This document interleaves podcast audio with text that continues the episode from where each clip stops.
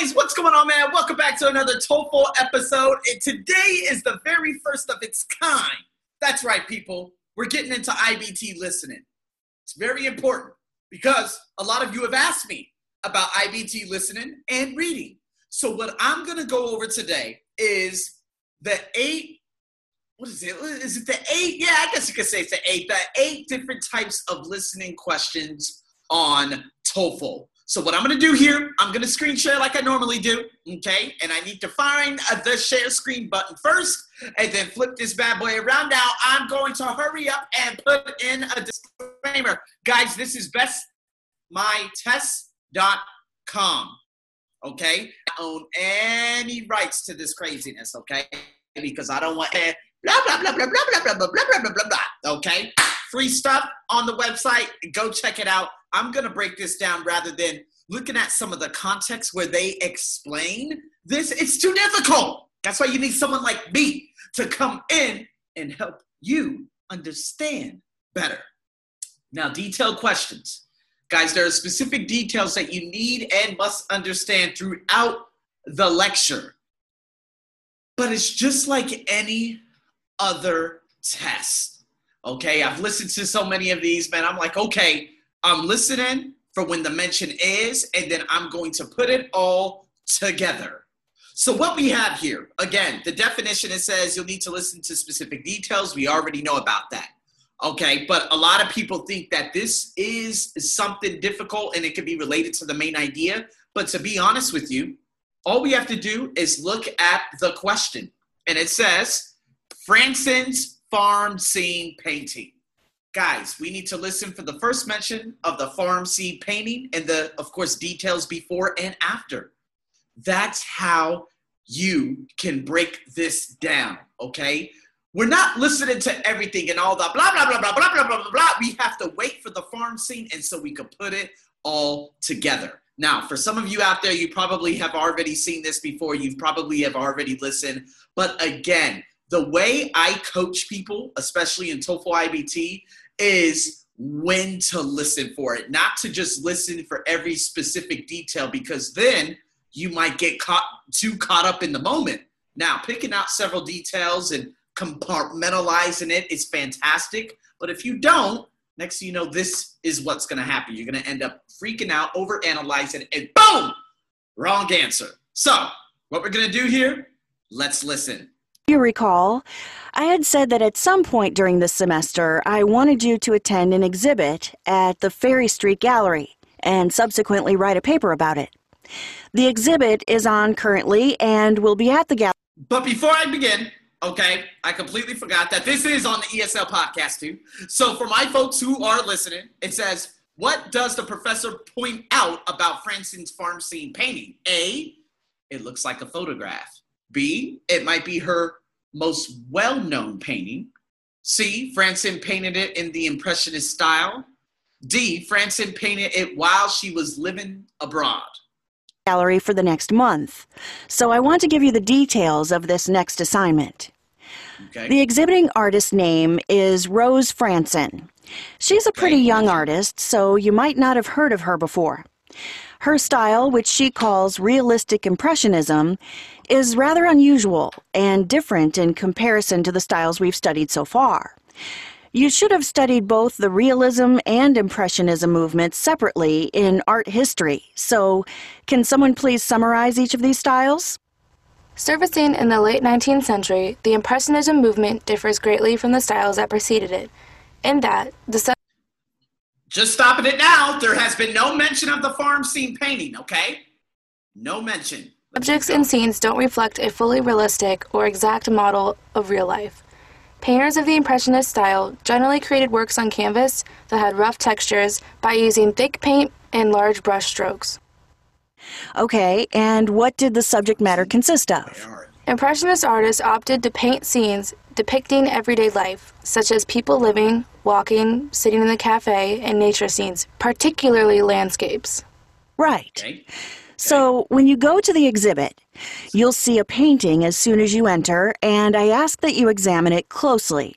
It really emphasizes the Impressionist side of Franzen's style, with the broad brushstrokes and blurry lines depicting an everyday outdoor scene.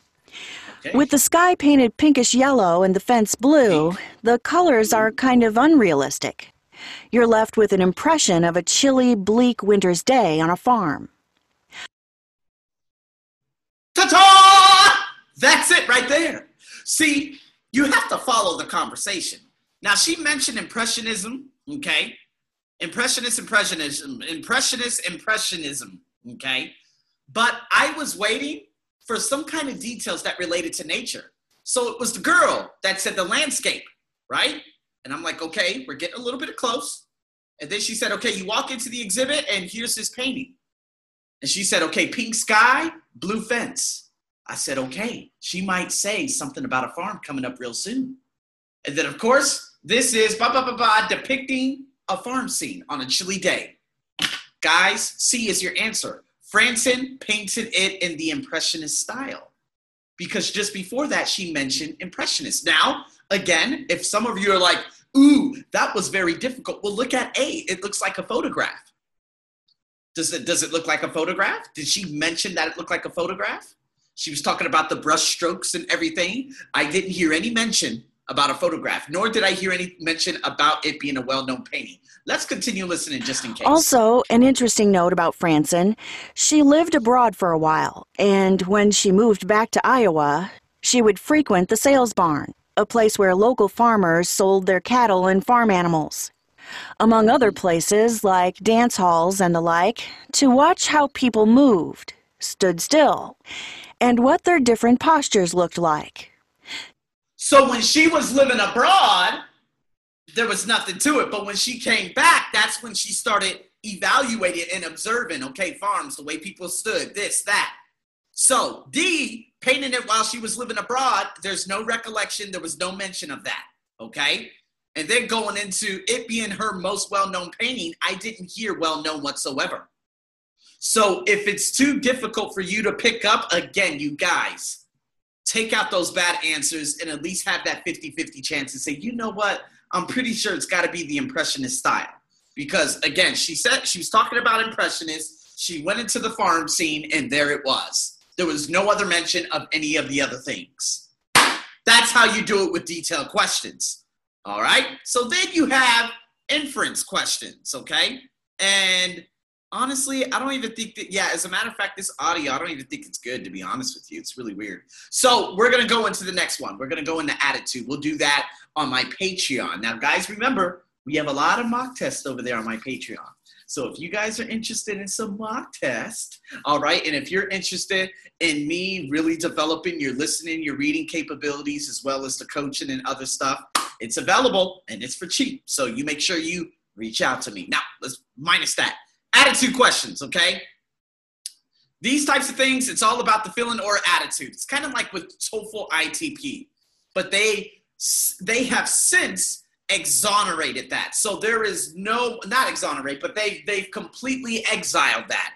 That was more of the 2010, 2005, 2000 type of TOEFL ITP tests. So there's no more, there aren't any more questions about what is the, the, the author's attitude towards this. He's envious he's factual, he's this, he's that. No, that's all gone. Now, with IBT, they do have this. So what we have here, okay, is we're going to listen to the professor. Now, the question is the professor briefly discusses experiments about the wind speed required to move rocks in the desert.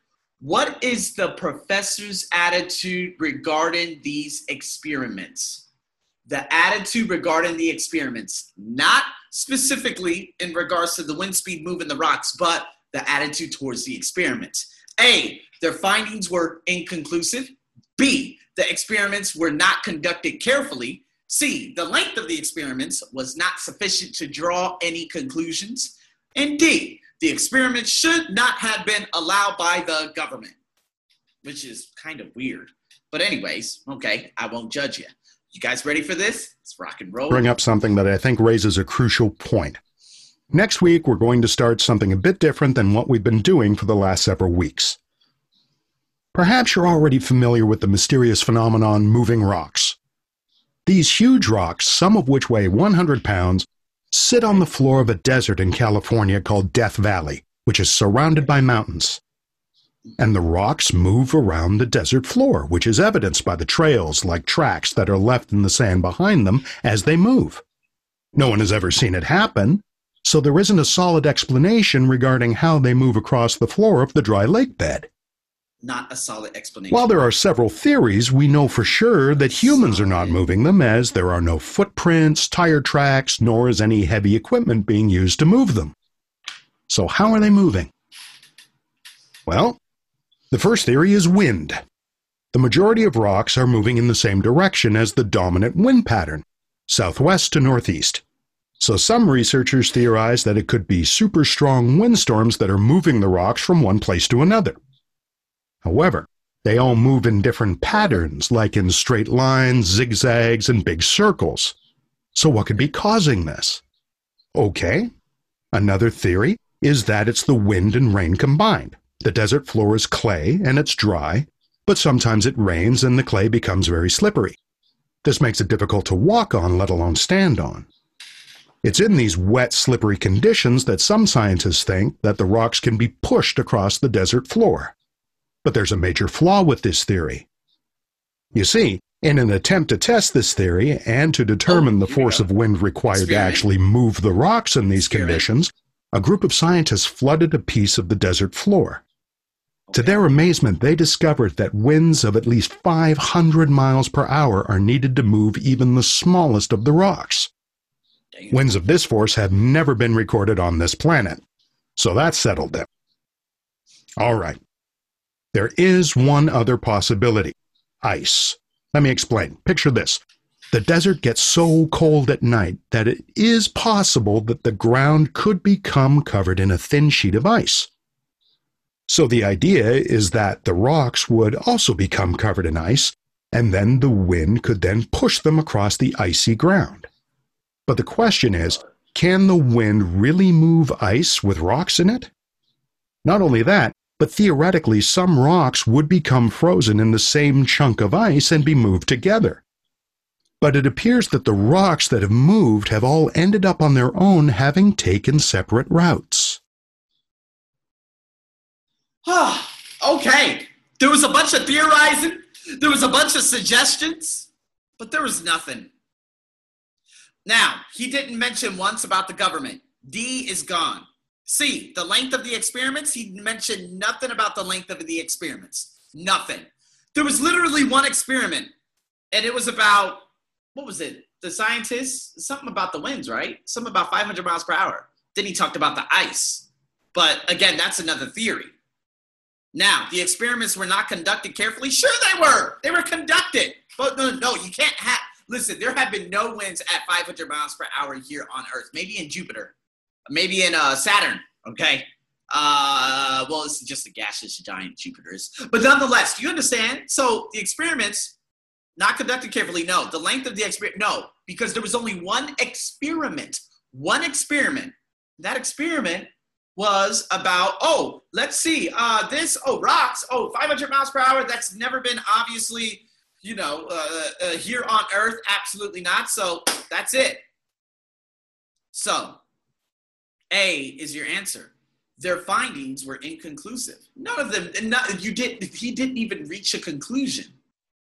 So it's all about finding, like, okay, all right, were there any experiments for the first half of the recording? There were no experiments. I was waiting on him to say, the, the scientists finally began to do something, you know, and then finally I'm like, okay, we finally have an experiment after like a minute and a half.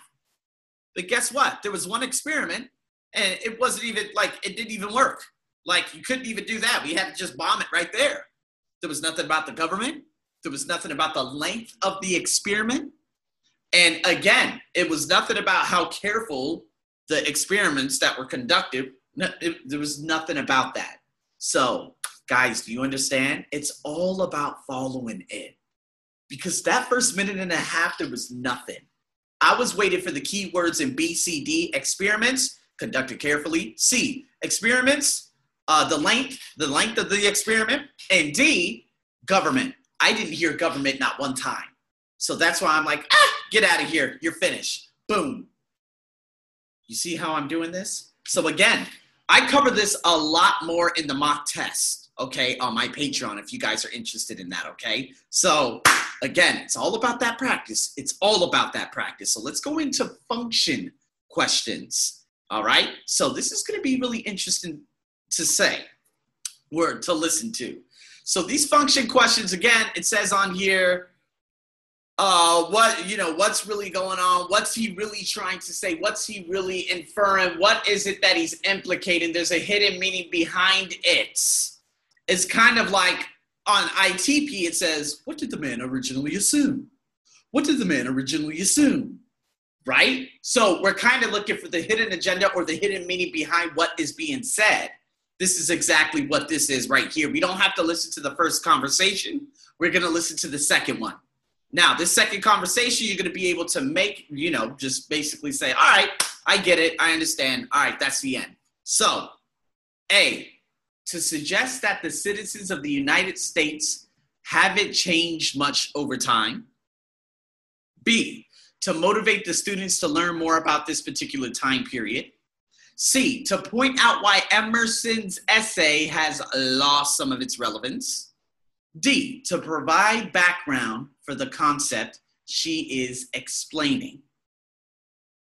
So here we go. Again, I can show you the entire audio. You can listen to that, but I really don't think it doesn't it doesn't really it doesn't necessarily pertain to this last little bit because in this last little bit, this last sentence, you'll be able to make a decision in regards to answering, you know, picking one uh, A through D. So here we go. Let's listen to it. And again, guys, just to reiterate, these are function questions. Here we go.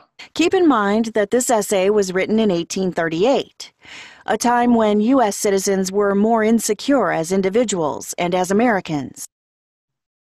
Keep in mind that this essay was written in 1838, a time when U.S. citizens were more insecure as individuals and as Americans. A time where U.S. citizens were more insecure.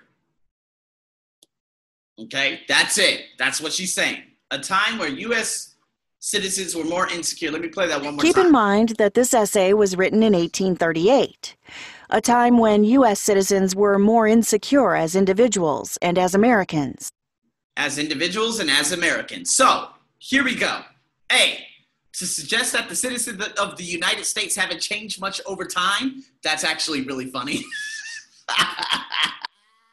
oh my God, when I read that, I was like, oh, that's a good smack in the face. Uh, but yeah, anyways, that's like a nice little joke. But again, we're we're looking we're listening to this little audio right here, right? So again, is there any relationship in between what she said and again, it uh, uh, uh, projected into the future that oh americans haven't changed much since you know the 2020 while that may be the case that's not the answer.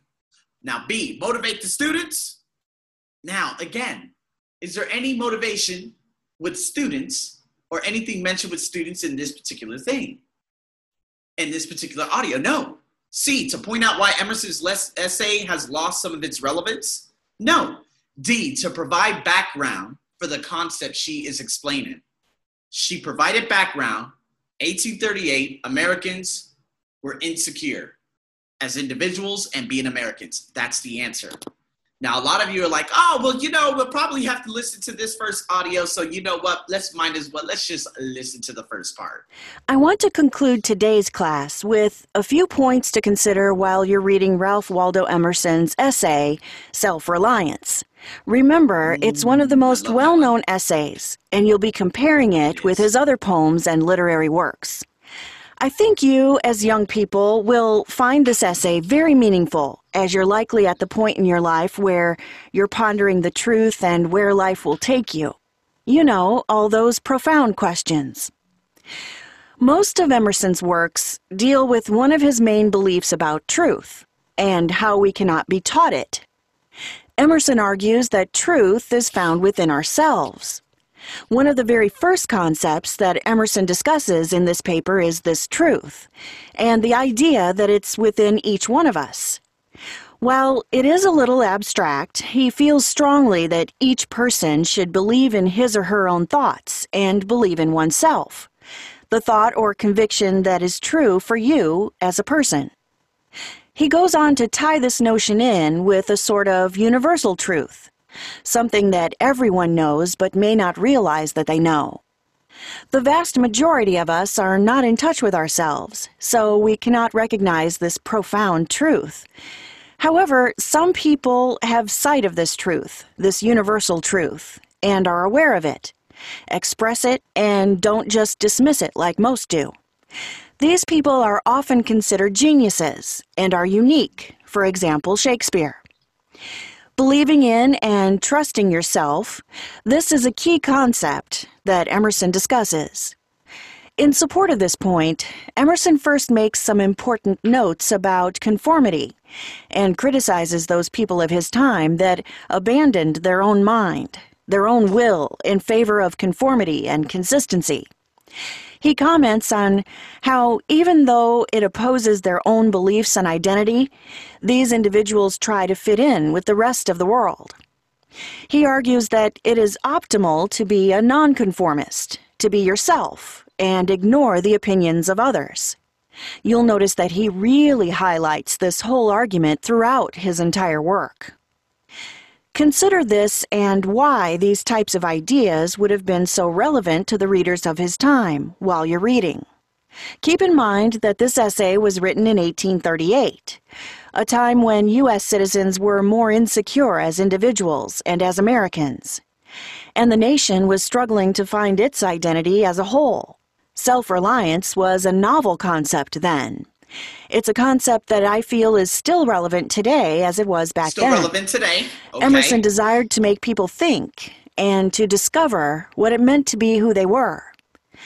I also think that it's especially significant and relevant to adolescents like yourselves, who are at a time in your life where you're contemplating a lot of these questions about who you are, where you're going, and where you'll end up.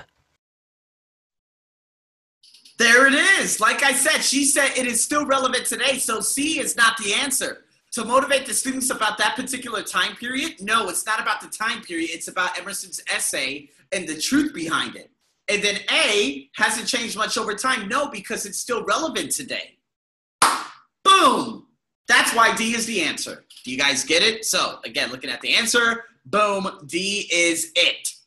All right, so here we go. Let's listen to some more. We got some just content questions. So, a lot of you who are listening to this, just means main idea, straight up, mainly about, mainly discussing.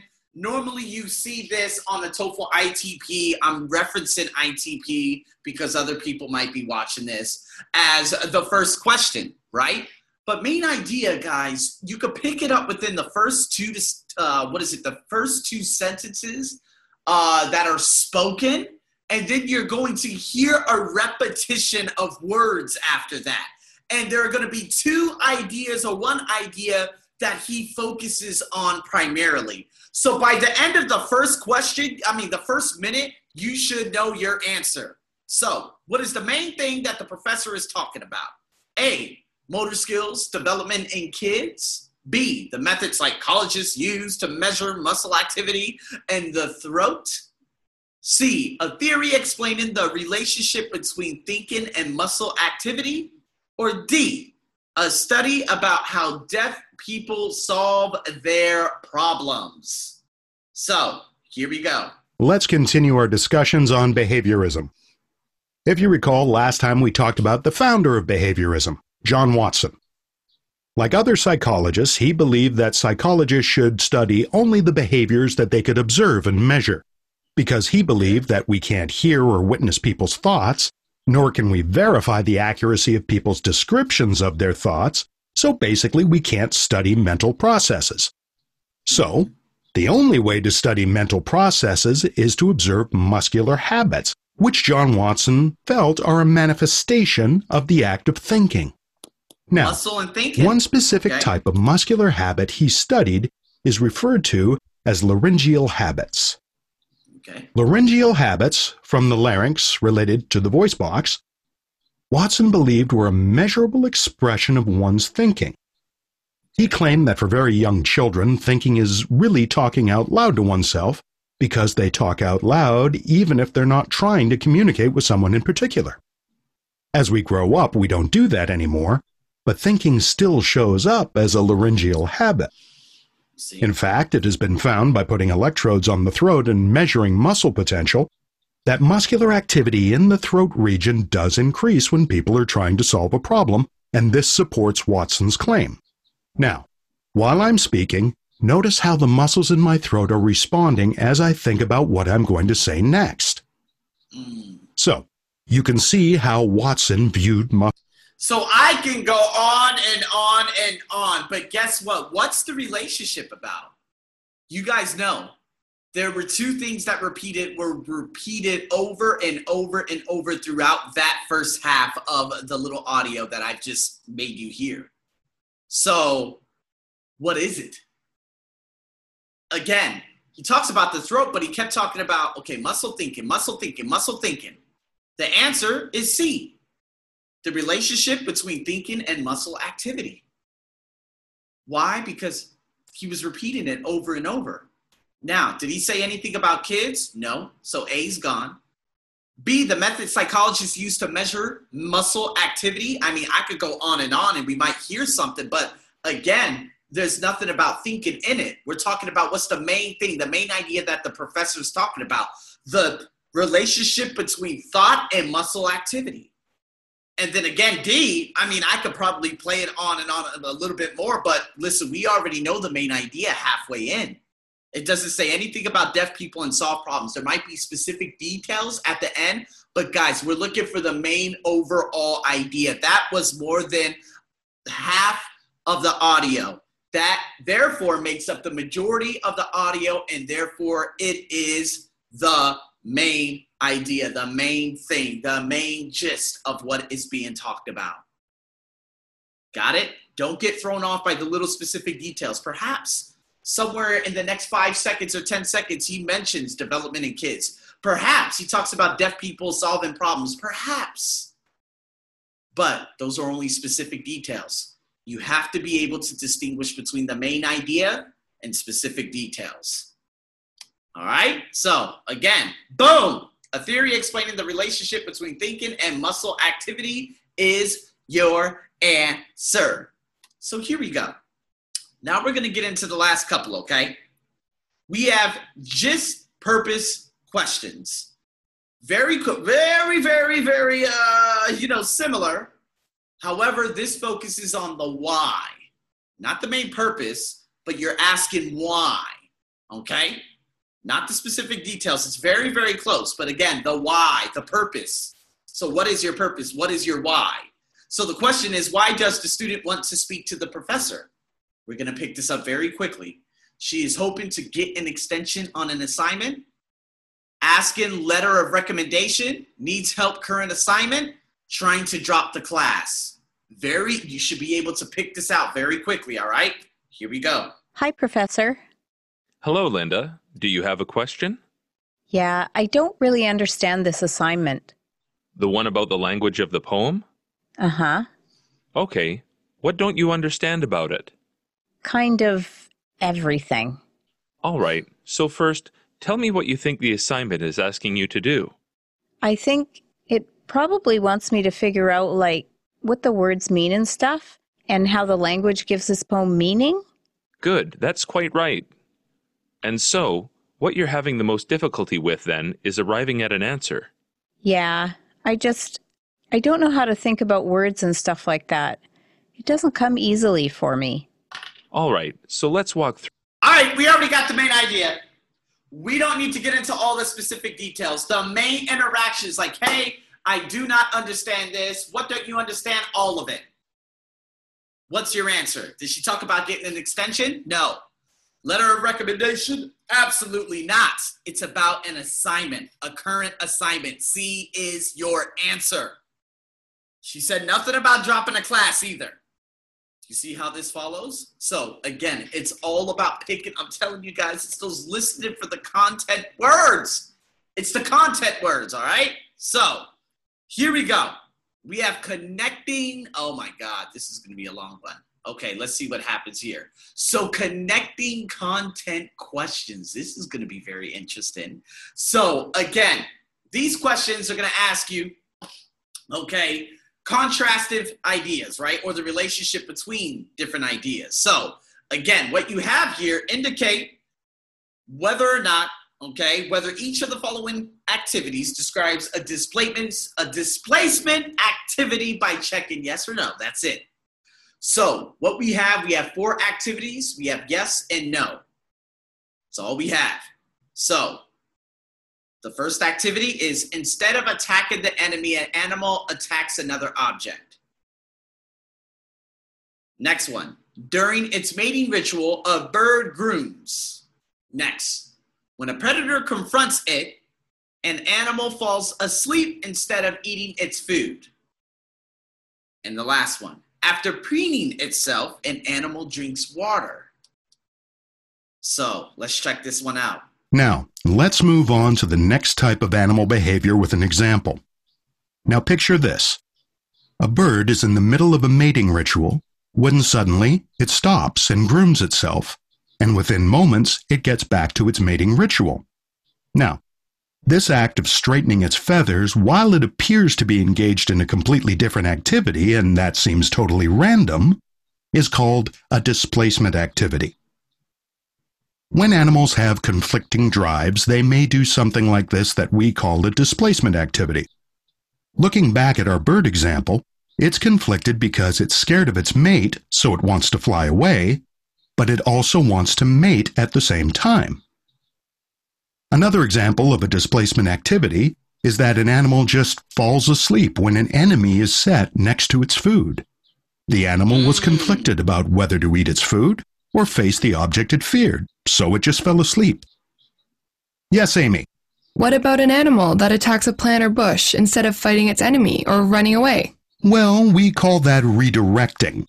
The animal is redirecting its behavior to another object. It's not an irrelevant or inappropriate behavior, though. While the object that the behavior is being directed to doesn't make sense, the behavior does, and is appropriate given the circumstances. And we'll talk about this in more detail next week.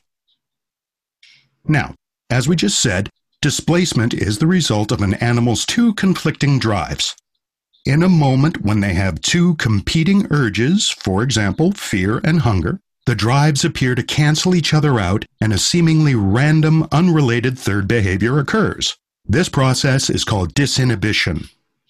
Disinhibition is basically the notion that two different urges seem to inhibit each other, while the third drive is actually expressed as the inhibiting effect. The third drive is expressed through specific behaviors, certain actions called displacement activities, which can include feeding, drinking, grooming, and sleeping. These activities are also referred to as comfort behavior. Ah, okay. So these activities are also referred to as comfort behavior. Ooh, that was really good. Okay, there were two displacement, one completely different, I think redirecting, and another one comfort. So, which ones? I want you guys to type your answers in the comment section or tag me on my Instagram, the Arsenio Buck Show, okay? And say, oh, the answer to this one is this. Or when you hear the podcast, make sure you share the podcast from directly from Spotify and tell me what your answers are for for the connecting content questions. All right? So, with that being said, let's get into this last one, organization questions. How is the lecture organized? That's how it's going to be, okay? It's going to help you answer one by one. One, two, three, four. So if we look at this, how does the professor organize his lecture on blue jeans? A sequence to explain various methods of producing faded and worn look of jeans. Through introducing an abstract category like the idea of stonewashing by creating a question and answer format to involve the students with explaining the development of different kinds of pans and their impact of the popularity of jeans today. Okay, today we're going to look at blue jeans. Blue jeans were first invented by Strauss and Jacob Davis in 1873 and came into prominence amongst teenagers in the 1950s. Since then, blue jeans have become a constant in almost every wardrobe around the world. Blue jeans are famous probably because of their faded and worn look, but have you ever wondered how blue jeans get this special look? Well, in approximately the 1950s, a textile manufacturing technique was invented to give jeans this faded look. This technique is now known as stonewashing. It involved washing the jeans with rough pumice stones in a rotating drum. So, because blue jeans were originally made of denim, which is a sturdy cotton textile, the rough pumice stones would scrape a layer off the denim, thus producing a faded, worn appearance. Because this look was so effective, the stonewashing technique was immensely popular. However, the expanding cost of importing pumice stone from abroad led to extensive mining of pumice deposits in the United States. This triggered a negative response from American ecologist groups. On top of that, stonewashing is detrimental to the fabric, consequently reducing the lifespan of the blue jeans themselves. Then in the 1980s, a different technique called acid washing was introduced. Like stonewashing, acid washing used pumice stones, but chlorine was added in the process. With chlorine, the denim is bleached white. The end result of acid washing is still faded jeans. However, the acid washed jeans have white streaks or spots where the dye faded. Both stonewashed and acid washed jeans were popular in the 1980s. Today, as a result of advancing biotechnology, industries no longer need to use stones to fade jeans. These stonewashing techniques have been replaced by a process called biostoning. Now, biostoning produces the similar desired effects of the stonewashed and acid washed techniques, but utilizes enzyme. The enzyme used in this process is called cellulase. You see, So we could go on and on and on, but she's producing a number of different ways that they use things to create things. So, was there an abstract category? I didn't hear it. Creating a question? Is she talking to the students? Hell no. there are no students. She's just like blah, blah, blah, blah, blah, blah, blah, blah, blah, blah. So B and C is gone. So, with explaining the development of different kinds of pants and their impact on the popularity of blue jeans today, or in a sequence to explain the various methods of producing this faded and worn look of jeans. By my actions, and you guys listening to my voice on my podcast and through video and looking at my actions, you guys probably know what I'm talking about. This is how you follow it. So, again, within the first probably 30 seconds, I picked it up very quickly. I said, oh no, she's talking about different sequences. Okay, she gave a little background. And then she went into, okay, here we go, stonewashing. Okay, this one, 1970s, 1980s, this time, this time, this time. It was all about the production, how it was, you know, how they changed and did different things. I didn't hear abstract category, like, like an idea. No, no, that's not what that whole main talk is about. There was no question, obviously, for, to get students involved, and it wasn't about the popularity. So I look at those main key words, guys popularity, okay, involving students. That means I need to hear interaction. And then again, through, through introducing one abstract category, no, she listed, okay, this time, this time they did this, this time they did this, this time they did this. Those are various methods. That's how you follow it. So, guys, with that being said, I hope you understood this a little bit more. Again, if you guys have any questions, let me know. I go over this on my uh, on my Patreon if you guys want to see some of those mock tests and all that good stuff. And again, if you guys want two free coaching hours and two assessments along with your membership badge, if you guys are interested in something that's very cost efficient for your budget, get in touch with me. Again, TOEFL writing classes. I'm hoping to bring that up very soon. Uh, reading, listening, and speaking classes also. So if you have a group of friends who are learning, the more, the cheaper. So reach out to me, guys. And with that being said, thank you so much for tuning in to another wonderful long TOEFL IBT coaching. I'm your host as always. Stay tuned for more. over and out.